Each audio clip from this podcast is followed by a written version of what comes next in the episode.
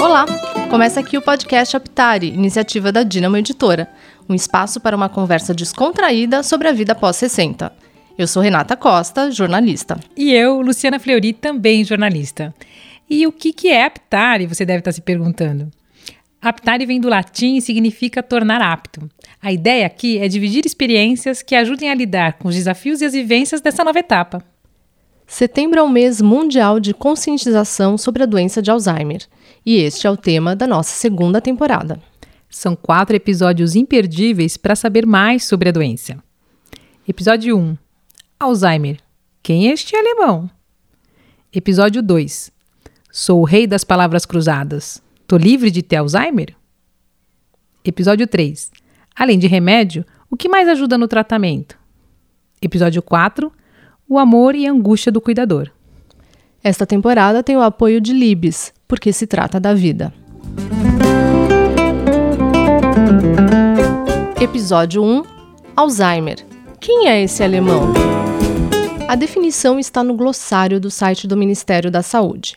Alzheimer é um transtorno neurodegenerativo progressivo e fatal que se manifesta pela deterioração cognitiva e da memória. Atualmente, estima-se haver cerca de 46 milhões de pessoas com demência no mundo. Este número praticamente irá dobrar daqui a 10 anos, chegando a 74 milhões em 2030 e a impressionantes 131 milhões em 2050, segundo os dados da Associação Internacional de Alzheimer. O que será que está por trás destas projeções? Há aumento no número de casos ou o diagnóstico está mais preciso? Neste episódio, vamos mostrar a você que a maior parte dos esquecimentos comuns do cotidiano não são nada além disso, efeito da correria do dia a dia. E também quais são os sinais de alerta. A jornalista Lilian Liang, especialista em gerontologia e diretora de redação da revista Aptari, bate um papo com uma professora aposentada que preferiu não se identificar e aqui será tratada como Rosa. Ela tem 68 anos e tem visto seu namorado ir perdendo gradualmente a autonomia desde que ele recebeu o diagnóstico de Alzheimer. Participa também da conversa o Dr. Antônio Eduardo Damin, médico neurologista com especialização em neurologia cognitiva e comportamental pelo Hospital das Clínicas da Faculdade de Medicina da USP.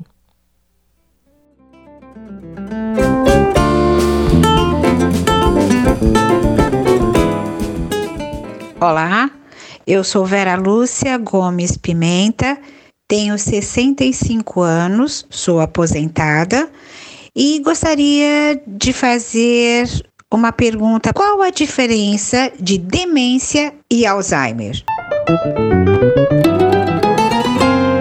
Oi, gente, que delícia começar mais uma temporada do podcast Aptari. Em setembro, a gente vai dedicar a temporada para falar sobre doença de Alzheimer. No dia 21 de setembro se comemora o Dia Mundial do Alzheimer. Então a gente vai se dedicar a discutir questões relacionadas a essa doença tão complicada. Nesse primeiro episódio, a gente vai fazer uma contextualização do que é essa doença. Vamos procurar é, esclarecer dúvidas bem básicas sobre demência, sobre Alzheimer, sobre sinais e sintomas é, a gente acabou de ouvir agora uma dúvida muito comum enviada por áudio para gente sobre a diferença entre demência e Alzheimer. E para falar sobre esses temas, a gente está com um convidado muito especial, que é o Dr. Antônio Damin. Doutor Damin, obrigada pela presença hoje. Eu que agradeço pelo convite. É, e a gente está aqui com a Rosa, que vai falar sobre a experiência dela com o namorado. Rosa, obrigada por vir aqui compartilhar a sua experiência com a gente. Está sendo um prazer estar aqui e vamos, vamos ver o que, é a gente vai poder também é, contribuir.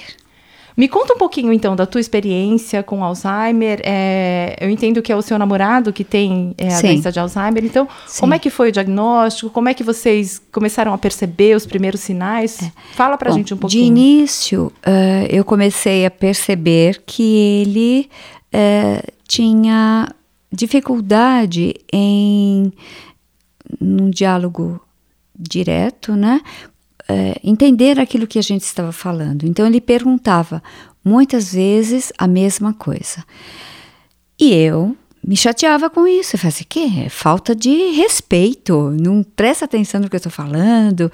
E aí eu falava para ele, a última vez que eu vou te falar. Aí eu repetia e ele dizia, tá bom, não vou perguntar mais. Isso foi passando, né? É, o tempo, soube que ele, em decorrência de desmaios, é, foi verificado que ele já estava sendo uh, acompanhado dois anos e meio antes de, de eu começar a observar essas diferenças que para mim não eram comuns, né? E, e com isso eu achei que uh, para conhecer, porque eu não, não, tenho conhecimento nenhum de Alzheimer, né? É, eu estava vendo que ele não tinha uma forma de, de acompanhar uma conversa, um raciocínio lógico, né? Mas foi constatado há meses atrás que era Alzheimer mesmo, né? Em decorrência de, de exames que ele fez. É, doutor Damin, a gente ouviu um pouquinho a história da Rosa aqui e ela falou que o namorado foi diagnosticado há alguns meses com doença de Alzheimer. Está havendo um aumento no número de casos ou está havendo mais diagnóstico da doença? É, na verdade, está ocorrendo as duas coisas. É, primeiro, é, está tendo mais casos de Alzheimer porque o principal fator de risco para a doença de Alzheimer é a idade. Ou seja, se você está num país que está envelhecendo bastante, você vai começar a ter mais casos de, de demências e doença de Alzheimer especificamente. Ou seja, a população está envelhecendo, a idade é o principal fator de risco para a doença de Alzheimer, então vai aumentando os casos. Isso é verdade. E segundo, está tendo mais diagnósticos também, porque com o tempo você vai conhecendo mais a doença, vão surgindo novos marcadores, né, biomarcadores, é, o, o, os cientistas vão fazendo novas descobertas e vai aumentando o, o nível de diagnóstico. E também a população vai conhecendo mais, né? Hoje em dia o acesso é muito maior, os médicos vão conhecendo cada vez mais, isso facilita o diagnóstico. Então surgiu qualquer esquecimento, hoje em dia, todo mundo ah, pode ser Alzheimer, vai ao médico, então aumenta o número de diagnósticos, né? Certo. É, quando a gente fala de demência, a gente fala necessariamente de Alzheimer? Ou existem vários tipos de demência? Ou demência é sinônimo de Alzheimer? Como é que a gente faz essa diferenciação? Tá, então é o seguinte, essa é uma, é uma, uma, uma dúvida muito comum, né? E é importante dizer que demência é, é, um grupo de doenças que afetam a cognição, ou seja, a memória, a linguagem, comportamento e é, para você ter uma demência, necessariamente isso tem que afetar a função da pessoa, ou seja, a independência da pessoa no, no dia a dia. Então, qualquer doença que dê problemas cognitivos, problema de memória, de linguagem, é, alterações comportamentais e personalidade, isso afeta a, a função dessa pessoa, a independência dela no, no dia a dia, a gente chama isso de demência, né? É, ou transtorno neurocognitivo maior, que é um nome mais, é, mais recente aí, porque demência é, tem ainda uma, uma conotação um pouco pesada, né? Você uhum. falar demência. É a mesma coisa, demência ou transtorno neurocognitivo maior. Demências, existem mais de 100 tipos diferentes de demência. Doença de Alzheimer é um dos tipos de demência. Por que, que é muito confundido? Porque só a doença de Alzheimer é responsável por mais de metade dos casos de demência. Então, todo mundo que tem Alzheimer, ou que tem demência, metade dos pacientes vão ter doença de Alzheimer. Ou seja, faz uma conotação lógica. É, é, eu, dou, eu, dou, sempre a, a, a relação, assim, para entender um pouco. É a mesma coisa que você falar sobre dor de cabeça e enxaqueca. Ou seja, dor de cabeça é aquela sensação que a gente tem na cabeça, que pode ser enxaqueca, cefaleia tensional, etc. Ou seja, dor de cabeça é igual a demência, é um grupo de doenças, né, e doença de Alzheimer é o mesmo que a gente falar que o paciente tem uma enxaqueca enxaqueca, ou seja, uma coisa dentro daquele grupo de doenças, qual é o diagnóstico específico do paciente. Certo. É, Rosa, quando o seu namorado foi ao médico e ele foi diagnosticado, o médico bateu o martelo na doença de Alzheimer, foi isso? Sim, depois de fazer testes, né? Uh, ele fez vários testes e foi diagnosticado. Mas era assim, para uh, para mim era difícil entender porque a gente observava que ele perdia, a, a, ele ficava parado, como se estivesse pensando, é, esquecimento, ficar parado num canto, como se tivesse de castigo, sei lá o quê, e com um aspecto assim de sair de sintonia. E para mim era estranho, né? E, e, depois que foi diagnosticado, aí a gente começou a ver o que, que a gente poderia contribuir para que isso não evoluísse tanto, né? Porque eu não sei se tem é, graus de Alzheimer, né? Isso seria interessante a gente também saber, né? Doutor Dabin, você quer falar um pouquinho dos, do, das diversas fases do Alzheimer? Ele tem fases ou não? Como é que a coisa se estende? Então, são anos? O período é longo? É curto? Como é que a gente consegue fazer aí uma, uma definição dos períodos e das fases? É, na verdade, a doença de Alzheimer ela tem várias fases diferentes, né? É, hoje em dia nós temos marcadores, biomarcadores, ou seja, alguns exames que podem é, identificar que o paciente tem uma proteína normal, que no caso da doença de, do, doença de Alzheimer chama beta-amiloide, é uma proteína normal que se deposita no cérebro e vai matando o neurônio ao longo dos anos. Então, a gente já sabe com esses marcadores que a beta-amiloide começa a se depositar muitos anos antes de iniciar os sintomas. Então a gente chama isso de fase assintomática, ou seja, a gente sabe que tem o amiloide, né, a beta-amiloide, e os pacientes não têm sintomas. Depois ele vai passar por uma fase que chama transtorno neurocognitivo leve, é, a gente até falou, né, que demência, hoje em dia o nome é, mais moderno é transtorno neurocognitivo maior, que o paciente tem alteração cognitiva e a independência está afetada né, para as atividades no dia a dia. A fase do transtorno neurocognitivo leve na doença de Alzheimer, o paciente tem problema de memória, de linguagem, mas ele é independente ainda para fazer as coisas no dia a dia. Ele consegue trabalhar ainda, ir numa padaria, fazer compras, cuidar do banco. Né? Depois, ele entra na fase mesmo de demência na doença de Alzheimer, que afeta a memória, mas aí já começa a afetar a independência dele. Dentro dessa fase, ainda a gente separa a doença de Alzheimer em três fases: fase leve, né, moderada e grave. Né? Existem é, testes específicos que médicos podem fazer para o paciente para saber mais ou menos em que fase ele está. É, alguns médicos fazem isso na prática, só de, de ver como o paciente está. É, eu, eu acredito, inclusive, que no dia a dia é o mais feito pelos médicos. Só pelos sintomas você sabe, ele provavelmente está na fase leve, moderada e grave. Tá? Mas tem fases diferentes, inclusive fases em que nem tem sintoma ainda. Certo. No caso do seu namorado, você disse que ele já tinha feito um acompanhamento há dois anos e ele foi diagnosticado com Alzheimer há alguns meses, é isso? É, o diagnóstico surgiu há, há poucos meses, né? E, mas ele estava sendo uh, observado, né? Para depois chegar a essa conclusão que era Alzheimer. Então, ela veio evoluindo. Tanto que a filha dele é, assumiu toda, toda a parte financeira para que ele. Porque ele fez nessa fase anterior, antes do diagnóstico, é, algumas bobagens, né? Financeiras. Ele falava para mim: ah, fiz, é, tirei, por exemplo, o dinheiro da previdência e apliquei no carro, vendi um carro que era muito confortável, tudo por um outro não tão confortável, mas ele achava que aquele era ótimo. Ele gastou muito mais do que por falta de, de entendimento. Aí, no momento que eu passei para Carla, ela começou a ver, né, tá tendo algum problema que pode complicar, né? Aí foi quando ela assumiu essa parte é, para assim, não tirou as coisas dele. Ele ainda faz, né? É, vai ao banco, ele acha que está movimentando a conta, não está. Ela que está controlando tudo, né? Mas para que ele não complique a vida dele, né? Doutor Damin, eu acho que é importante a gente fazer um, um pouco a diferenciação dos tipos de demência, né? Porque a Rosa estava falando que o marido dela perguntava coisas logo depois dela já ter contado, né? Então tem um, um fator de esquecimento aí. Todo esquecimento é Alzheimer, todas as demências têm o esquecimento como um fator. Você poderia explicar para a gente os diferentes tipos de, de demência que existem?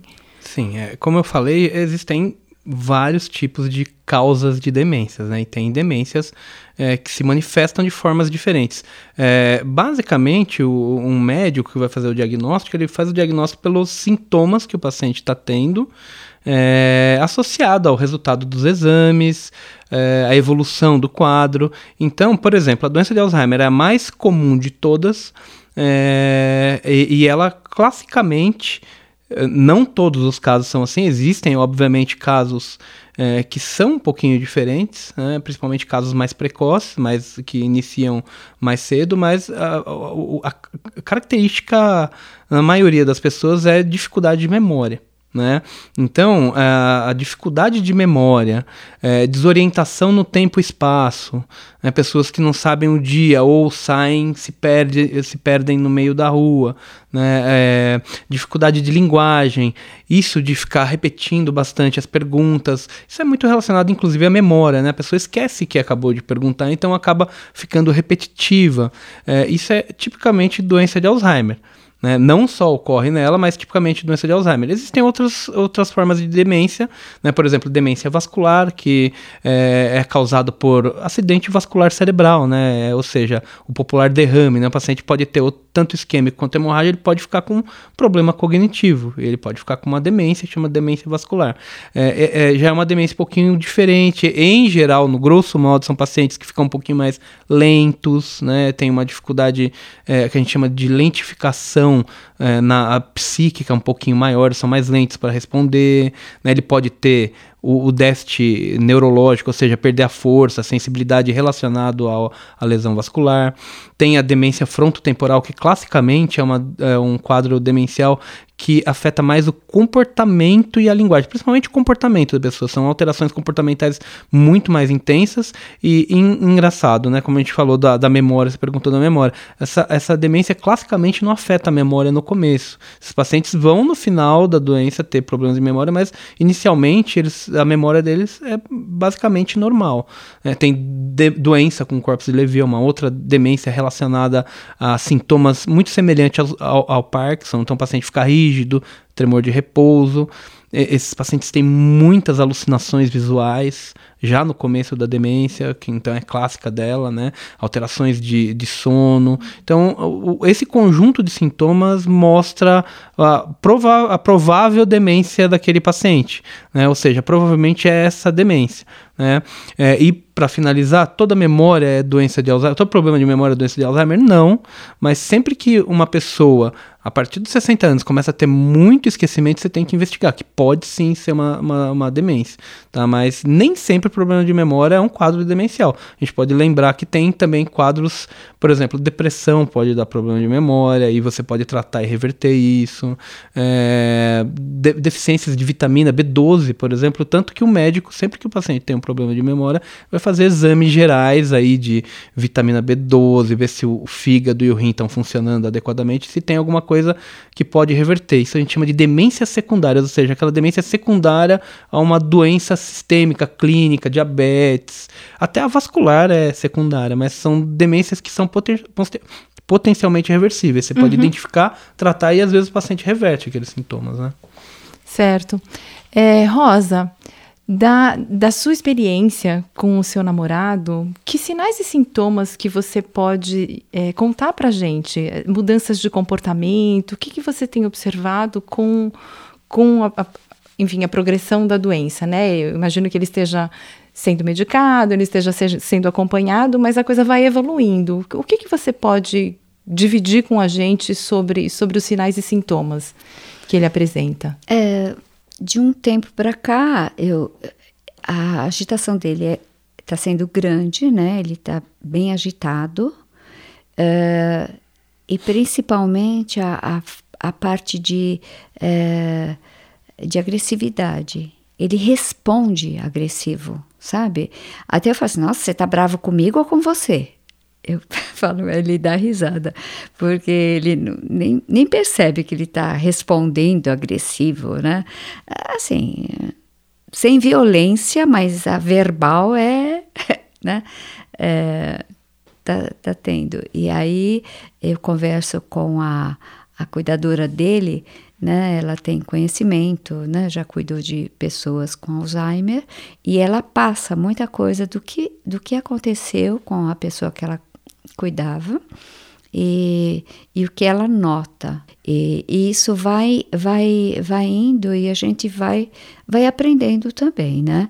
Mas essa forma de estar agressivo, falar mais agressivo, uh, de uma forma mais agressiva, me, me deixa preocupada também, né? E perda de sono também. Ele fala assim, nossa, essa noite não dormi nada, acordei às três horas e, e não conseguia dormir. Então, certos, certos, uh, certas coisas que acontecem é, com ele, é, ele fica preocupado e, e, se agita, fica muito agitado, né? Doutor Damin, que sinais e sintomas são mais comuns no quadro de doença de Alzheimer? Então, por exemplo, essas, essas questões que a Rosa citou são comuns? Se aplicam a todo paciente de Alzheimer? Como é que a gente pode esclarecer isso para os nossos ouvintes? Sim, é, são alterações, são sinais e sintomas é, é, que podem sim ocorrer na doença de Alzheimer. Como eu já falei, o mais comum é, déficit de memória, ou seja, problemas de memória. Mas existem vários sintomas né, é, que podem sugerir que, aquela, que aquele paciente ou aquela paciente está tendo um quadro demencial, e, e inclusive doença de Alzheimer. Então, problema de memória, é, no caso do Alzheimer, desorientação temporal e espacial, ou seja, se perder nos locais, não saber qual ano que ele está, às vezes ele fala o ano errado, é, mudanças de, de, de comportamento, assim, a pessoa começa a ficar um pouco mais agressiva mesmo, às vezes começa, se a pessoa já era um pouco mais agitada, ela começa a ficar um pouquinho mais agitada, ou seja, ela fica mais desinibida, é, às vezes começa a falar coisas que não falava, é, alterações, por exemplo, de reconhecer imagens ou fotos de família, ele começa a ter dificuldade de fazer reconhecimento de imagens, pegar uma foto e reconhecer que aquele é, era, é o filho dele. Isso é, principalmente quando conforme vai evoluindo, o paciente com Alzheimer começa a não saber nome de netos ou identificar que aquele é um neto, né? Pode chegar até chegar aos filhos, né? Conforme a evolução. É, que mais? começa a se retirar das atividades do dia a dia. Se ele trabalha ainda, ele, ele, tende a se afastar um pouco, principalmente se tem muitas interações.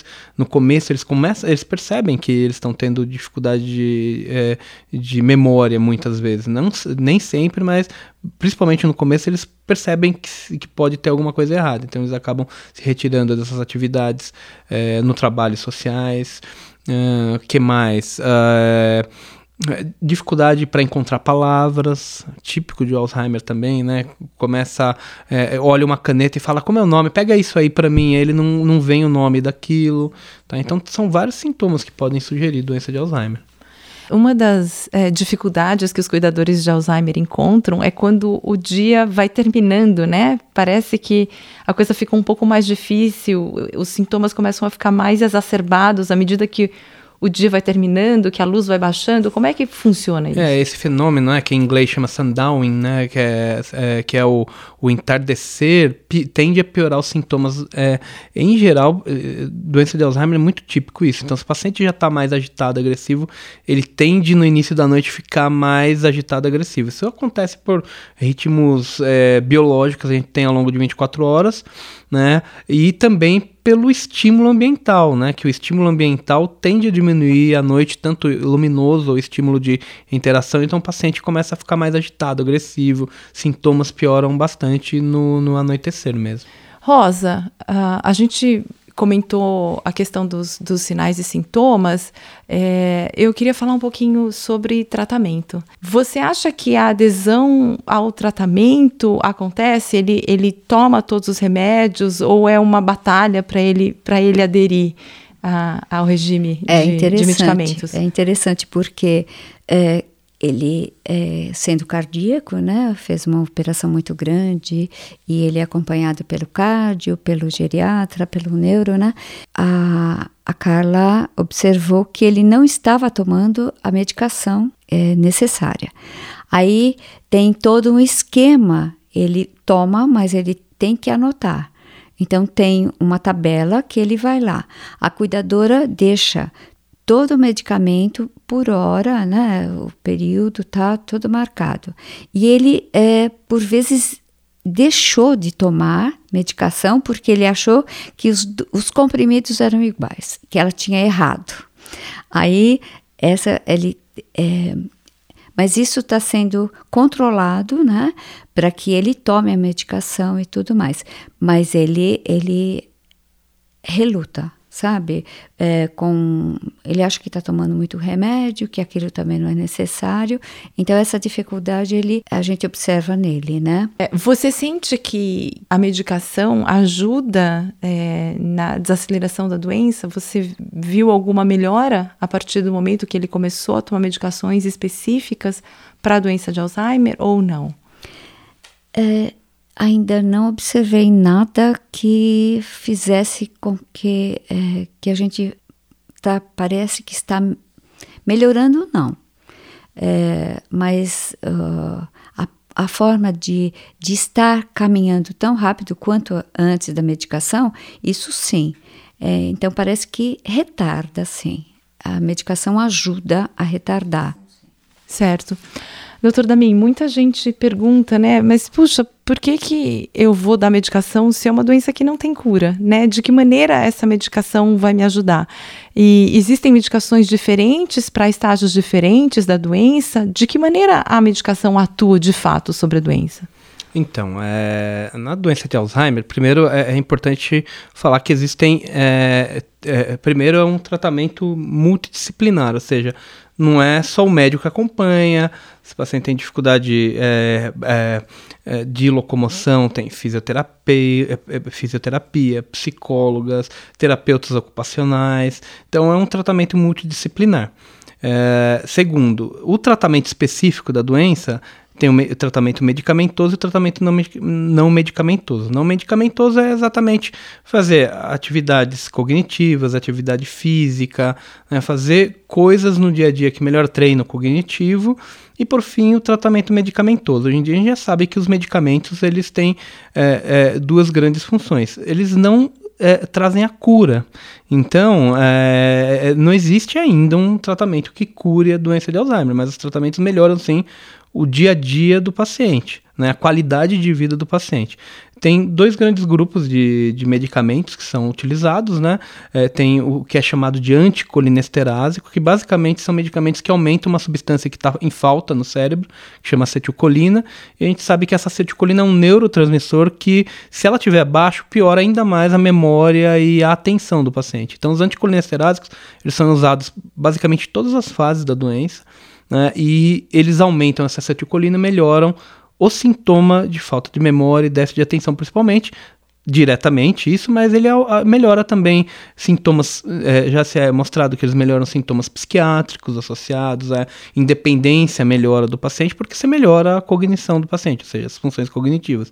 Então, é, tem esse, esse, esse, esse tipo de tratamento, né? Isso é importante porque, como ela é uma doença degenerativa, isso tende a melhorar no começo, mas óbvio, você tem que explicar para o paciente, para o familiar, que depois de um tempo vai piorar apesar do tratamento. Só que sem o tratamento é, é, é, é, pior, né? Vai piorar ainda mais a cognição. E tem um segundo grupo de, de medicamento, que, medicamentos, né? Que são os antagonistas do glutamato. Basicamente, eles agem em outro neurotransmissor que chama glutamato. É, e esse, esse medicamento específico, ele, ele tem alguma função, ele é usado na fase moderada e grave da doença, e ele tem a função é, de retardar a, a, a, a, progressão da doença. Apesar dele melhorar sintomas, a função dele é retardar a progressão da doença. Então eles, eles agem num, no, nesse outro neurotransmissor, né, num receptorzinho que a gente chama NMDA, tá? mas é, é basicamente eles tentam retardar a doença. Não cura, mas você usando tudo isso, a qualidade de vida do paciente vai ser muito melhor, né? Tanto na parte da cognição quanto na evolução da doença. Uhum, certo. Rosa, eu imagino que você tenha tido muitas dúvidas quando você descobriu que o seu namorado é, tinha o diagnóstico de doença de Alzheimer. Quais foram algumas das principais dúvidas que você teve? Vamos aproveitar que o doutor Damin está aqui. é. Pra gente, porque eu imagino que muita gente que também esteja vivendo o que você está passando agora, uhum. também tem essas dúvidas, né? Então, quais foram algumas dúvidas ou quais são algumas questões que você gostaria de perguntar para o doutor Damin a respeito da doença? Bom, várias coisas que o doutor Antônio também falou é, já, já elucidaram bastante as minhas dúvidas, né? Como, por exemplo, é, a diferença entre uma demência e o Alzheimer, né? E, e, de que forma a gente também pode contribuir? Eh, será que estimulando mais, é, ou, ou, ou sim participando uh, de, de atividades, né? Que, que o ajude para que retarde esse Alzheimer? É, é, basicamente, é, o que acontece? Eu, também a gente tem que pensar no geral. É, tem muitas pessoas que têm o familiar que está esquecido, etc., e acham que aquilo é normal no envelhecimento, né? Então, a primeira coisa é que sempre que tem sintomas, procurar uma avaliação, né? Porque uma avaliação adequada, como eu já falei, é, às vezes aquele paciente está com uma deficiência de uma vitamina que você repõe e não, não progride aquela doença, né? Melhora a evolução do paciente. Mas, ou seja, sempre que tiver sintomas, o ideal é passar numa avaliação médica.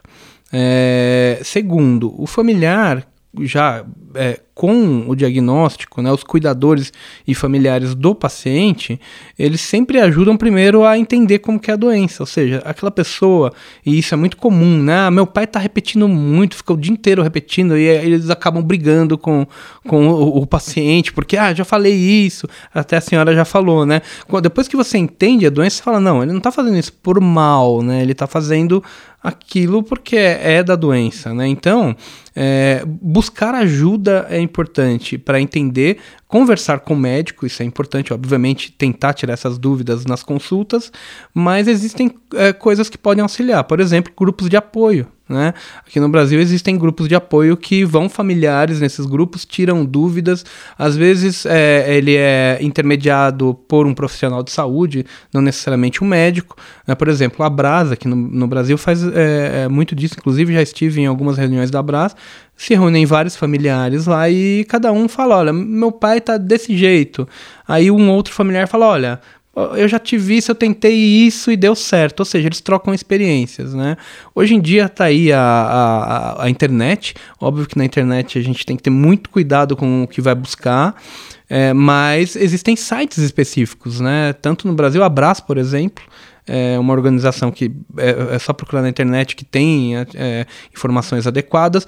Eu, eu, geralmente o ideal, se eu fosse dar uma dica, converse com o médico. O médico sabe quais sites que dá para procurar. Porque você pode colocar lá na, na internet e ter coisas mais absurdas possíveis. Às vezes, ah, usa, sei lá, é, esse tipo de planta, já teve, não vou citar aqui qual planta, mas um, um, chá lá diferente e o paciente não podia tomar aquele chá porque interagia com um dos medicamentos cardiológicos dele. Então tem que sempre buscar sites que são confiáveis, né? Até a alimentação, né, doutor? Então, a alimentação é muito importante mesmo, né? É, o tanto que eu já falei do tratamento multidisciplinar, é, já existem nutricionistas que são especializam nessa área, né? Porque existe uma dieta que é melhor para quem é, tem doença de Alzheimer, né, que controla o fator de risco, que piora a doença de Alzheimer, por exemplo, o paciente tem diabetes, colesterol alto, hipertensão, tem que controlar esses fatores de risco, então a dieta é um auxílio para isso. Dietas que por si só têm evidências que possam prevenir, não evitar totalmente, mas diminuir a chance do paciente ir para a doença de Alzheimer. Então existe um monte de coisa aí a ser feita, né? É, é, um, é uma doença, eu sempre falo para os pacientes, é uma doença que às vezes você não tem uma coisa que faça que melhore 100% o paciente, mas se você fizer tudo um pouquinho junto, o paciente tem muito benefício, né? Então é um, por isso que chama tratamento multidisciplinar. Tudo junto acaba trazendo benefício grande para o paciente, né? Legal.